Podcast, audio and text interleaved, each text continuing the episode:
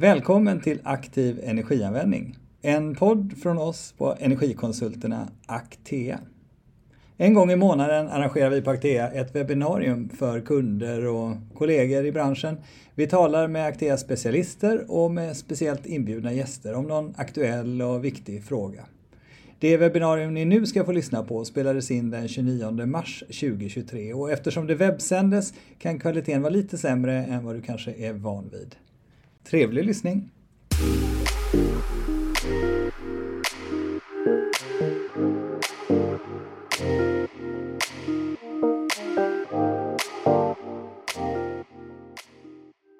Varmt välkomna eh, till eh, aktiv energianvändning från oss eh, på Actea eh, Energikonsulter. Och vi ordnar ju det här en gång i månaden, ett sånt här webbinarium och eh, syftet är såklart att dela lite erfarenheter och kunskaper. Eh, vi har med oss en och våra energispecialister här på Actea och alltid som vanligt en speciellt inbjuden gäst. Idag ska vi prata om hur man lyckas bygga energieffektiva fastigheter eller också renovera energieffektiva fastigheter. Det är ett så viktigt område. Finansieringsvillkoren för en byggnad kopplas till energimärkningen. Det finns krav från ägare och hyresgäster på energieffektivitet och inte minst miljöcertifieringar. Kommuner ställer krav för markanvisning. Förväntningarna är väldigt tydliga och så startar man det här byggprojektet med höga ambitioner. Man gör en energiberäkning som underlag för, energimärk eller för bygglovet. Man utser någon i gruppen till att vara energisamordnare kanske, men när huset står klart så visar det sig ändå att man använder långt mer energi än väntat. Det där tror jag att vi alla känner igen. Och trots att energifrågan är så central så blir det fel ändå. Ehm, vi måste helt enkelt lära oss att arbeta på ett annat sätt och det är det vi ska prata om idag. Det blir en fortsättning på förra gången vi hade webbinarium när vi pratade om energieffektiv projektutveckling och arkitektur. Idag ska vi dyka ner i den här energisamordnarens roll och funktion. Och vi ska få lyssna på två riktigt, riktigt erfarna personer i den här branschen som ni, jag tror ni känner igen. Katarina Varvinge, lektor i installationsteknik och klimatiseringslära vid Lunds tekniska högskola, lång många års erfarenhet även på Bengt Dahlgrens och inte minst Sweden Green Building Council som ni många känner igen härifrån. Och Mats Åström som är seniorkonsult på Actea i Stockholm. Eh, han har varit byggingenjör och energisamordnare i 35 år. Förra månaden räknade jag fram Mats. Där har du erfarenhet. det var väl onödigt Det skulle jag inte haft som inledning kanske. Själv heter jag Stefan Lindsköld och är VD för Actea och vi har ju lite publikrekord idag, 130 anmälda. Vi hoppas att, att det får bra spridning och delta gärna. Vi har ju en chatt här i det här programmet eh, som ni kan skriva in i och då ser jag det här på skärmen och så plockar jag in frågorna allt eftersom. Eh, och ska jag säga också innan vi dyker in att det är såklart bara generella råd. Vi känner ju inte era verksamhet och så kan vi inte ge exakta svar som ni kan tillämpa såklart. Men nu dyker vi in i ämnet. Katarina, det här med, jag nämnde förut energisamordnare och energiberäkning. Och, menar, eh, kan du berätta lite grann bara som inledning, vad är det för något och hur funkar det? Ja, det ska jag göra. Och då kommer jag att dela så att jag har, jag har en bild som jag gärna skulle vilja visa. Egentligen på vad energisamordnaren gör. Eh, därför att eh, man gör så himla mycket och man gör saker och ting ifrån eh, programskedet och hela vägen till huset är byggt. Man kan säga att eh, två år eh, efter det att det är färdigbyggt. Och vad det hela handlar om, vad en energisamordnare gör, det är att hjälpa byggherren att ställa realistiska krav på hur mycket energi ska det här huset som vi tänker bygga, hur mycket energi ska det dra? Och det är ju kilowattimmar per kvadratmeter då, så det är ett väldigt konkret mål. Och så kan man inte låta bli att också ställa krav på, ja men det här, så här mycket energi ska det dra men vi kommer att vilja och behöva ha så här varmt i, i huset för att det, det, det, betyder så mycket. Och sen hela vägen, det ska passera projektörerna, arkitekten och konstruktören och VVSan och kravet ska passera entreprenören eh, med allt vad som kan hända där. Och så över i förvaltningsskedet och till eh, den här sista punkten, uppföljning av energi och inneklimat. Och den där uppföljningen, det är ju den viktiga delen. Därför att eh, där får man ju svart på vitt. Har vi lyckats i, här, i den här projekteringsgruppen och entreprenören, har vi klarat av att uppfylla kraven som byggherren förväntar sig och kanske betalar pengar för att, eh, få till stånd. Jag får flika in där lite grann. Sen är det väl lika viktigt också uppföljningen. För eh, uppföljning med mätare kan ju vara så att man, man följer upp vad man har fått. Egentligen minimikravet är ju eh, Boverkets byggregler att man ska följa upp då värme, kyla och, och, och, så vidare. Men sen är det även för att man vill gärna veta om det nu inte har blivit som man har tänkt sig, varför det inte blir så. Då är det ju bra att ha kanske ytterligare lite mätare så att man kan optimera anläggningen då beroende på vad som Exakt. har hänt på vägen. Så det är även, även, jag brukar kalla det för uppföljning och optimering också på vägen där så man har en möjlighet att rätta till det på vägen också.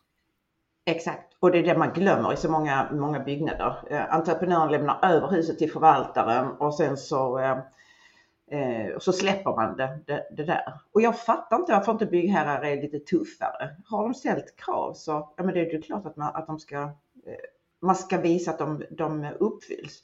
Men som sagt, det är, det är, inte, det är, inte, det är inte helt lätt att, att göra det här. Men eh, vi, vi kommer tillbaka, det här är spännande med liksom att ställa lite tuffare krav, men det kommer vi tillbaka till alldeles strax. Om, om man säger liksom energisamordnaren, eh, eh, var, eh, då kommer ju den in och samarbetar med alla dessa olika kategorier. Vem är det som utser en energisamordnare egentligen? Vem är det som beställer just tjänsten energisamordning? Är det byggherren eller entreprenören? Eller? Eh, ska jag börja svara där så... Det måste ju komma från, ja. ja det måste ju komma från byggherren skulle jag vilja säga. Så det, det är ju, det är, där borde intresset ligga om man nu vill ha om man vill ha, antingen så har man ett minimikrav på Boverkets krav så att säga, eller samhällets krav, eller så har man kanske ett ytterligare lite åtstramat krav och då, då måste ju egentligen kravet komma, intresset måste ju vara från byggherren så att säga, att man verkligen får det man har tänkt sig i slutändan. Så detta är alltså ingenting man bygger in i en totalentreprenad utan det tar man vid sidan av egentligen? Då, Mats, eller, eller hur går det till? Ja, jag, jag, jag ser det, det är egentligen det, man vill ju få det man har beställt så att säga. Eh, precis som en, eh, jag brukar likställa det med en, eh, en budget för ekonomin. Det är ju samma en budget för energin också, för att, så att man verkligen får det man har eh, efterfrågat så att säga, och följer mm. upp det. Ja, och jag kan väl inflika att, att äh, entreprenören kan ju också vara byggherre. Äh, de stora entreprenörerna de har ju sina, de är ju sina egna Eh, Eh, byggherrar, sina till exempel bostadsbolag. Men det är ju, byggherren har ett juridiskt ansvar att se till så att eh, energianvändningen i alla fall uppfyller BBR. Så att eh, det, är ju, det blir ju automatiskt att det är byggherren som, som anlitar energisamordnaren. Eh, och i praktiken så handlar det ju om projektledaren för projekteringen. Eh, det är ju den, som, det är den personen som behöver den här hjälpen under projekteringen. Och sen kan ju projekteringen kan ju ske under, den kan ske hos entreprenören. Eller den kan ske av, eh, av en grupp hos beställaren, byggherren. Det beror på vilken entreprenadform det, det rör sig om. Det är en generalentreprenad eller totalentreprenad. Absolut svårast är att klara totalentreprenaden.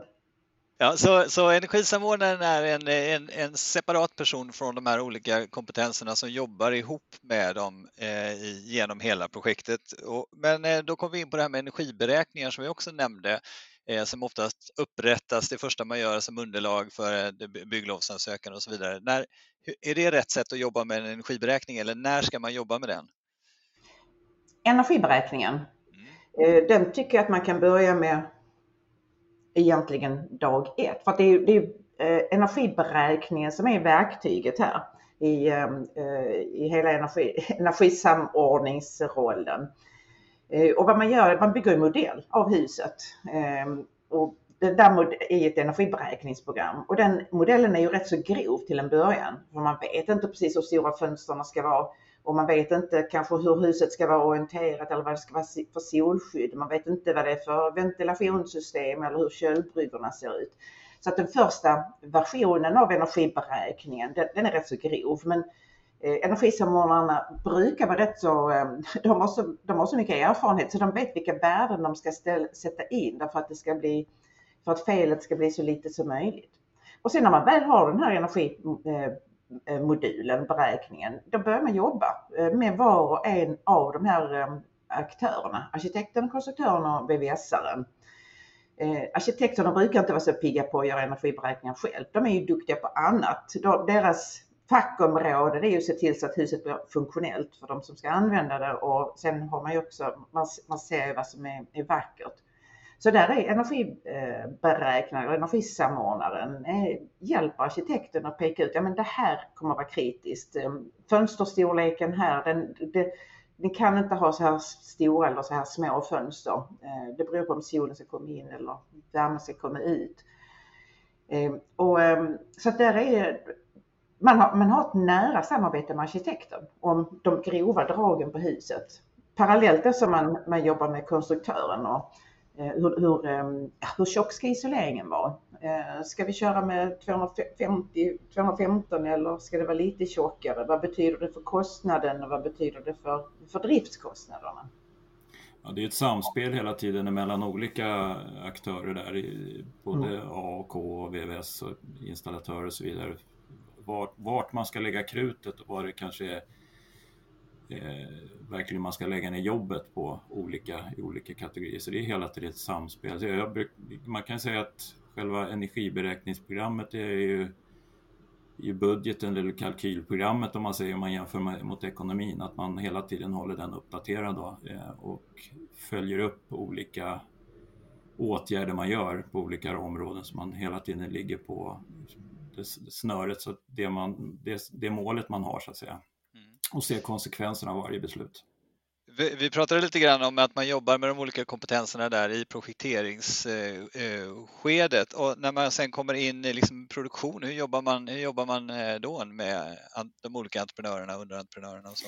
Ja, men jag, tänker, jag tänker överhuvudtaget både med, i projektering och produktion, det är viktigt att där kan ju energisamordnaren hjälpa till och, och förtydliga gränserna, vem som har ansvar för vad så att säga och stötta där lite grann i, i det kan gälla både vid, redan vid upphandling av en projektör till exempel, en entreprenör så att de, de vet vad, vad, vad ska de fokusera på, vad du, de ansvar för i, i, i, den delen som påverkar energi så att säga. Så där kan man hjälpa till att dra en sån gräns och förtydliga att det här, det här förväntas av dig. Så att säga. Här, vad skulle det kunna det vara då? Har du ett exempel på en sån förväntan?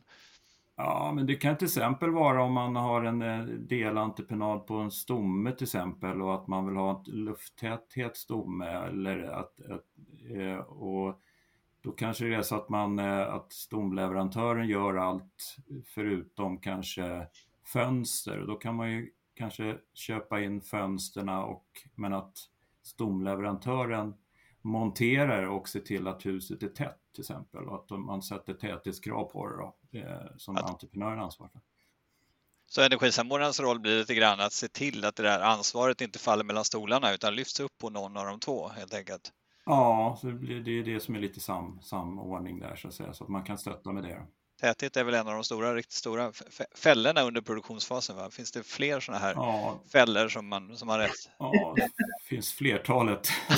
Okej, ja, mycket som kan hända. Alldeles, ja, men det är, det är väldigt mycket upp till, till beroende på entreprenadform och, och eh, hur man har delat upp det mellan olika aktörer. Så, att säga. så det, det är väldigt individuellt, men det finns ett antal sådana här saker på vägen som kan som kan snurra till det. Mm. Och det är, väl, det är väl där som energisamordnaren, mm. anser jag, har en, en, en roll och, hjälpa och stötta projektledningen och projekteringsledningen också mm. och även produktionen. Då.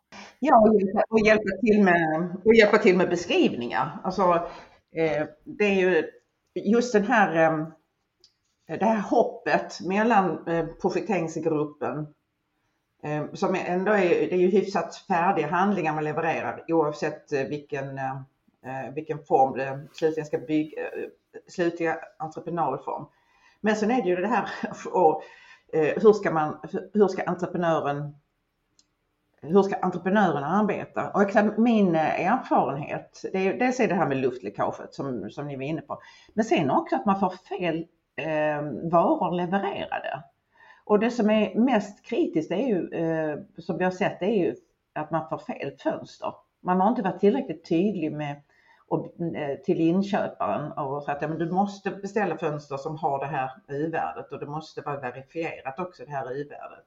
Utan man får fel fönster helt enkelt. Och det, det är typiskt också en sån här sak som energisamordnaren kan, kan kontrollera. Att, men, man, kan, man kan ställa krav på att det ska vara verifikat både vid upphandling Exakt. och sen att det som är levererat det verkligen är det som man Precis. tänkt sig ska placeras. Ja, det, är... det, det är sådana saker man har, kan ha på någon slags kontrolllista så att säga.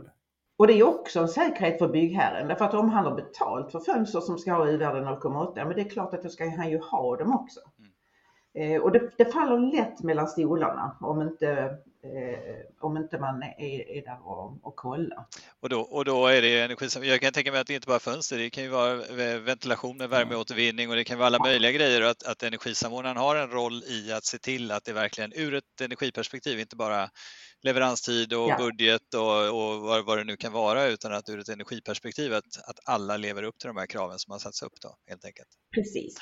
Och sen kan det ju vara så att entreprenören vill byta ut någonting därför man kanske inte får tag på eh, och då, eh, då bistår energisamordnaren med och då plockar han fram sin energiberäkningsmodell och så säger man ja men vi, vad blir konsekvenserna om vi, om vi använder det här istället då?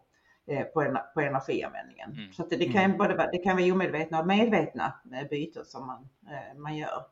Perfekt. Absolut. Men här är ju också en, en, en, energiberäkningen ett viktigt verktyg under produktion. Det kan, ju, det kan ju även vara saker som, eh, säg att man har under, under eh, fasen så får man kanske in en hyresgäst eller någonting som, som har andra kriterier, de kanske vill ha längre drifttider och någonting, så då kan, man, då kan man ju även använda beräkningen för att se vad det blir för konsekvenser av det. Eh, om det blir svårare att uppnå målet eller att man helt enkelt släpper lite grann på målet eh, på grund av en sån sak, men att man går in med öppna ögon när man tar sådana beslut. Mm. Så en funktion med energiberäkningen är också att veta vart man är på väg i, i energiprestanda. Jag menar, man kan inte riktigt, man kan inte alltid stoppa fönster som är mm. fellevererade till exempel, men man kan, eh, vad heter det, eh, göra om beräkningar i sådana fall och kompensera någon annan plats eller så vidare. Ja, absolut. Eller inte. Eller, eller leva med det. Ja, jag vill gå vidare ja. till besiktning och överlämning och sådär. Eh, vet du vad Katarina, vi kanske kan eh, sluta dela den där och så dyker vi in sen i ansvar och sådär så får vi med så, så alla ser er i, i storbild. Eh, just när det gäller överlämning och så här, vad är energisamordnarens roll i det? Vad är, vad, vad, vad är den? Det skulle ju kunna vara till exempel att eh, just det där med att man, att man under en Eh, period. Dels är det ju överlämning i samband med slutbesiktning och hela den biten, att man får in all, all, eh, alla verifikat och så vidare så att eh, man vet att hårdvaran finns där och att funktionerna är hyfsat rätt. Då. Och sen under en kanske en två eller treårsperiod följa upp och optimera eh, det här. Så att, och, och, i samband med det, i min erfarenhet i alla fall, att man hittar väldigt mycket saker Eh, in, inför mm. eh, eh, besiktningar sen senare då, då tvåårsbesiktningar och sånt där, att man hittar saker som, som kanske inte upptäcktes vid slutbesiktningen då. Så att man får mer felavhjälpning i, i samband med det också som kanske egentligen inte berör energi, men det, det är ett mervärde i det också, att man, man hittar saker på vägen som, som kan hjälpas av då, på garantiåtgärder så att säga. Eh, för det, det, ofta så kanske det är mätare som strular eller någonting som inte eh, är, driftsäkert då, som man upptäcker som, som, eh, som är ett mervärde också. Och sen att man även då kan optimera. Man får ju känslan av att, eh, att är det sådana här ärenden som ligger och så länge det är garantiperiod och sådär så får liksom fastighetsägaren inte röra någonting vad gäller inställningar och så. Men nu pratar du om optimering. Jag tänker att en energisamordnare kan nog spela en roll där. Va? Att, liksom, Ja, och där är det väl viktigt att man eh, redan i ett tidigt skede är överens om hur det här ska gå till, vem som har ansvar för ändringar. Där, där finns det ju olika varianter, men man kan ju ha gemensamma möten där kanske energisamordnaren håller ihop mötet med, tillsammans med driftorganisationer och entreprenörer och sen så kommer man överens om vilka ändringar man ska göra och att en person då, till exempel driftorganisationen, då, i och med att de har tagit över anläggningen, gör de här förändringarna då, så att man hela tiden är medveten om vad man gör mm. och dokumenterar. Då. Eh, allt för att, för att komma ner till de här äh, värdena, de här målen man har tänkt sig. Då. Och kanske till och med bättre i vissa fall. Du nickar Katarina, är det din bild också? Ja, ja, ja det är det. men, jag, skulle vilja, alltså ett, ett vanligt fel eh, i vanlig projektering, det är att man inte riktigt vet vad, eh, Eh, vad man ska mäta, var energimätarna ska placeras, hur varmvattnet ska mätas, räcker det med flödesmätare eller hur, hur mäter man uppvärmningsenergi, temperaturmätare och så vidare. Och där, upp, där är energisamordnaren jätteviktig för att just mäta placering och funktion, det hamnar mellan styr och reglerprojektörerna och VVS-projektörerna. Eh, de, där, är, där är ett stort glapp emellan. Och, så att där är energisamordnaren superviktig därför att han vet vad som ska mätas och vad han behöver ha för siffror för att kunna bekräfta energianvändningen i den färdiga byggnaden. Mm. Eh, ofta glömt glömt. Ehm, ja, då kan man göra en mätplan då som man i tidigt skede där man Exakt. verkligen inringar vad det är som ska och vem som ja. ska sätta dit den där mätaren också. Eh, Exakt, så att man har mätarstrukturen eh, klar så slipper man eftermontera dem. Eh, och där kan man göra lite, lite smartare. Det, det, är inte dyrt med energimätare. Det, det, är många som tror det men inkopplad och klar så kanske det kostar 10 000 och det är mycket, mycket billigare att göra det från början än och eh, hyra in en konsult i efterhand som ska försöka reda ut eh, var, var energiflödena är. Det kostar långt mer än 10 000 kan jag säga. Mm. Eh, vi pratade lite grann om det här med att ställa lite tuffare krav och sånt där och eh, mm. sanktioner. Vad, vad, är Ja, det här med sanktioner, hur brukar man få in det i avtalen och, och liksom vilka krav Ja, det finns ju olika varianter. Det finns ju, det finns ju stöttningar, det finns ju något som heter energiavtal i har en, en sån, men den är väl kanske framförallt ämnad för totalentreprenader. Eh, men sen är det väl, eh, och är det så att det är general och delade entreprenader och så vidare, då får man ju vara med lite grann där så att man verkligen försöker som energisamordnare försöker dela upp det, precis som jag var inne på till exempel med stommen där, att man att man försöker ha gränsdragningar som är ganska tydliga så man kan sätta krav på respektive delentreprenad då, på ett enklare sätt för att kunna följa upp det. Det, det låter lite eh, grann eh, som Det är ett, väl eh, den vägen som man skulle kunna ja. sätta krav. Sen kan man ju ha både möjlighet till incitament som man har både morot och piska kanske eh, så att det inte bara är piska eller morot utan att man har någon variant av det. Det finns ju tusen varianter man kan göra det på. Det är väl, ett, det är väl en dialog man kanske får ha med entreprenören också så att man, är, man är, känner att det här är, det här är görligt. Eh, men att, att man har fokus på det. Mm. Och det är, det är definitivt effektivt att, att, att göra det. Alltså eh, om kraven ska verifieras, energikraven ska verifieras i färdig byggnad, så skärper sig alla. man förstår att det här är en viktig fråga som är kopplad till pengar. Eh, och där kan jag säga att eh, eh, jag har jobbat mycket med miljöbyggnad och där, där ska man ju efter två år visa, ja, titta här, byggnaden uppfyller energianvändning som motsvarar brons eller silver eller guld. Och där är det jätteviktigt därför att om man tappar certifieringen, om inte energianvändningen uppfyller kraven, då kanske man förlorar sina gröna lån som man är lovad. Så där har jag sett eh, sanktionsformuleringar att om inte huset så, eh, så får man då försöka reda ut. Och vem som ska reda ut det där det är jättesvårt. Varför drar inte huset, eh, varför drar huset för, för mycket energi? Men det är inte omöjligt. Eh, men har man då full dokumentation på alla energiegenskaper, det som entreprenören har byggt in och de val som projektörerna har gjort så har man ju Ja, men då har man, ju, då, man kan inte ha bättre förspänt om man ska reda ut för hög energianvändning. Alltså vilket mandat har man som, eh, som energisamordnare då? Och, och liksom gör, är, det, är det energisamordnaren som följer upp och, och driver på så att säga, och ut, ut, utkräver avtalsfyllnad eller är man som ett bollplank mer till alla olika delar? Eh, det, det är väl, eh, eh, jag, jag, personligen kan jag tycka att vi, en, en energisamordnare ska ju vara stöttning för projektledningen och försöka uppfylla de här målen då, då tillsammans. Men, men själva besluts, besluten ska ju ligga hos projektledningen. Men, men vi kan förse dem med med kunskap och, och, och, och stöttning i de här frågorna. Liksom.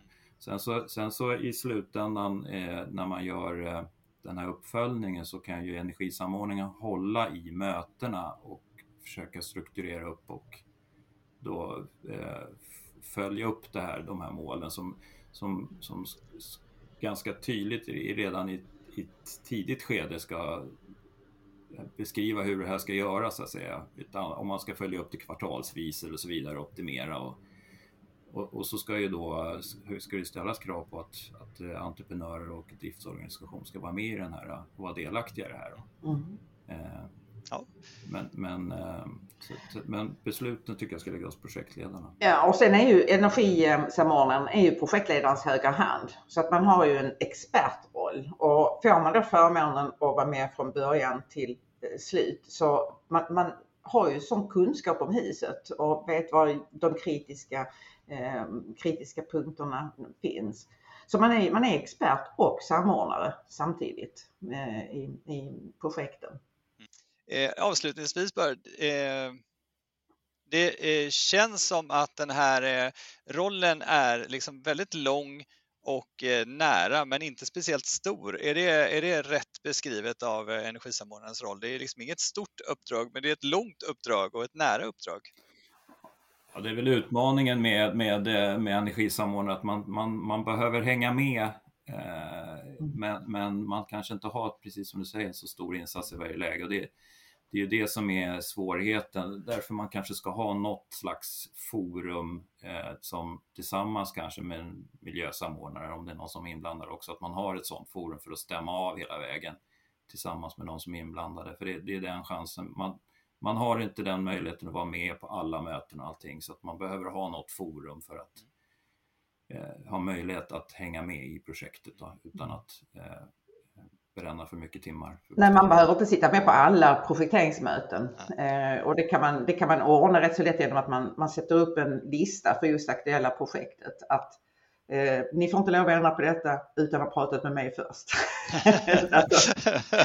Eh, så, att, ja, men, så att man är väldigt tydlig mot, med, med arkitekter, konstruktörer och VVS-are. Och sen har man en superviktig roll när det gäller att eh, skriva förfrågningsunderlaget och beskrivningstexterna. Att man, eh, att man granskar eh, utifrån energisynpunkt så att, inte det finns, så att det inte finns motsägelser som kan fördyra bygget. Mm. Ja. Jag börjar runda av. Jag ser bara sammanfattningsvis, man är med från första början med att hjälpa till att ställa realistiska krav och förväntningar på det här projektet som ska genomföras. Eh, man har en roll i alla faser från första mm. idén till en bra bit in efter färdigställandet med eh, fram till garantierna och hanteringen av alla frågor där. Det är inte ett jättestort jobb, det är ganska litet, men det finns närhet och det gäller att jobba effektivt genom granskning, fördelning av ansvar, tydliga instruktioner och eh, sätta upp en tydlig struktur för sitt arbete som energisamordnare och att man är med under lång tid. Tydlighet tycker jag är en genomgående, är, eh, genomgående tråd och det gäller att vi mm. inte bara går in i projekten med höga ambitioner utan också ser till att leverera på dem eh, när de är klara. Jag ska avslutningsvis säga, hoppas att ni har fått med er väldigt mycket nyttigt ifrån det här samtalet och känner er taggade att hänga med och att använda energisamordnare i alla era projekt. Eh, hör gärna av er om ni vill eh, bolla er situation till Mats eller någon av kollegorna. Actea finns på sex olika orter runt om i Sverige. Eh, vi har också utbildningar i Actea Akademi. Allt hittar ni på vår hemsida. Jag vill tacka så jättemycket till Katarina och Mats för att ni har varit med och delat, till Hugo som har suttit här bredvid mig och skött tekniken eh, och självklart till alla er som har eh, lyssnat.